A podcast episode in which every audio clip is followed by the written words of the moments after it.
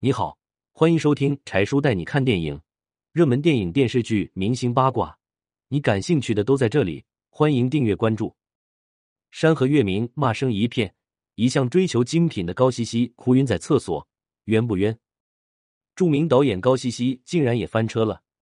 一向指出精品的高希希执导的《山河月明》一上线，当时才播几集，就引来了骂声一片。观众普遍反映，这部戏穿古装演现代剧，缺乏历史的厚重感和代入感。一部历史剧找了一群花枝招展的女人在那扯家常，人物关系混乱。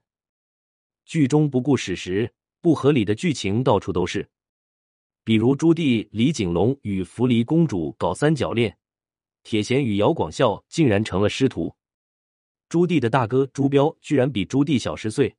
有人大喊：“高希希，请放过历史剧吧！”如果从正常的影视剧制作来看，导演是一军主帅，所拍的电视剧不管出了什么问题，他都是第一责任人。人们纷纷议论。高希希大师水准的原因，并不是江郎才尽，而是背后的资本在作怪。高希希绝对是国内资深导演，殷桃、孙俪都是因为演了他的电视剧而被人认识。孙俪和邓超还在《幸福像花儿一样》里因戏生情而结婚。他早期的作品像《历史的天空》《幸福像花儿一样》《甜蜜蜜》等，很被大家认可。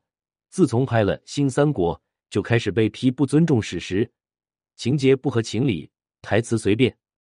比如曹操看到赵云的战力后，激动的喊道：“赵云，我爱死你了！”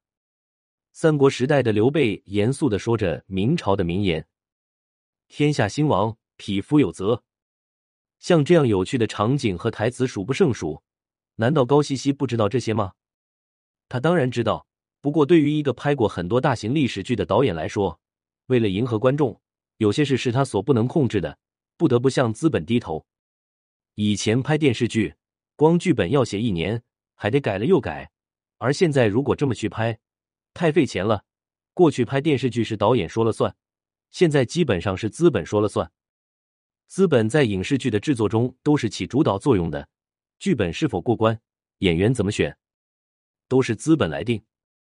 导演只不过是资本意愿的一个具体执行者而已。也就是外行领导内行，从而就一定会出问题的。在资本的干涉下，为了在更大范围内取悦观众，追求更高的收视率，导演只能在艺术和收视率之间找到平衡点，既满足了资本，也满足了观众。这也是《山河月明》播出后收视率第一的原因。为什么像高希希这样的导演总能得到资本的青睐？原因很简单，他听资本的话，不给资本添麻烦。懂得与广大观众妥协，这也许就是适者生存嘛。电视剧不是记录历史的，它只是一种给普通大众娱乐的商品，类似于过去讲故事的。普通观众没有那么多的历史知识来辨别剧情是否符合历史事实，只要有趣、有看头就行。也正是因为这个原因，历史剧《大明王朝一五六六》的收视率惨不忍睹。观众不是历史学家，也不是专业的历史研究者。大家都是普通人，只想娱乐无聊的时光。像《大明王朝一千五百六十六》这样考究精致的大剧，未必会被大家喜欢。而高希希很清楚的看到了这点，所以很受资本的欢迎，才会有更多的戏拍。大家怎么看？欢迎评论区留下你宝贵的神评论。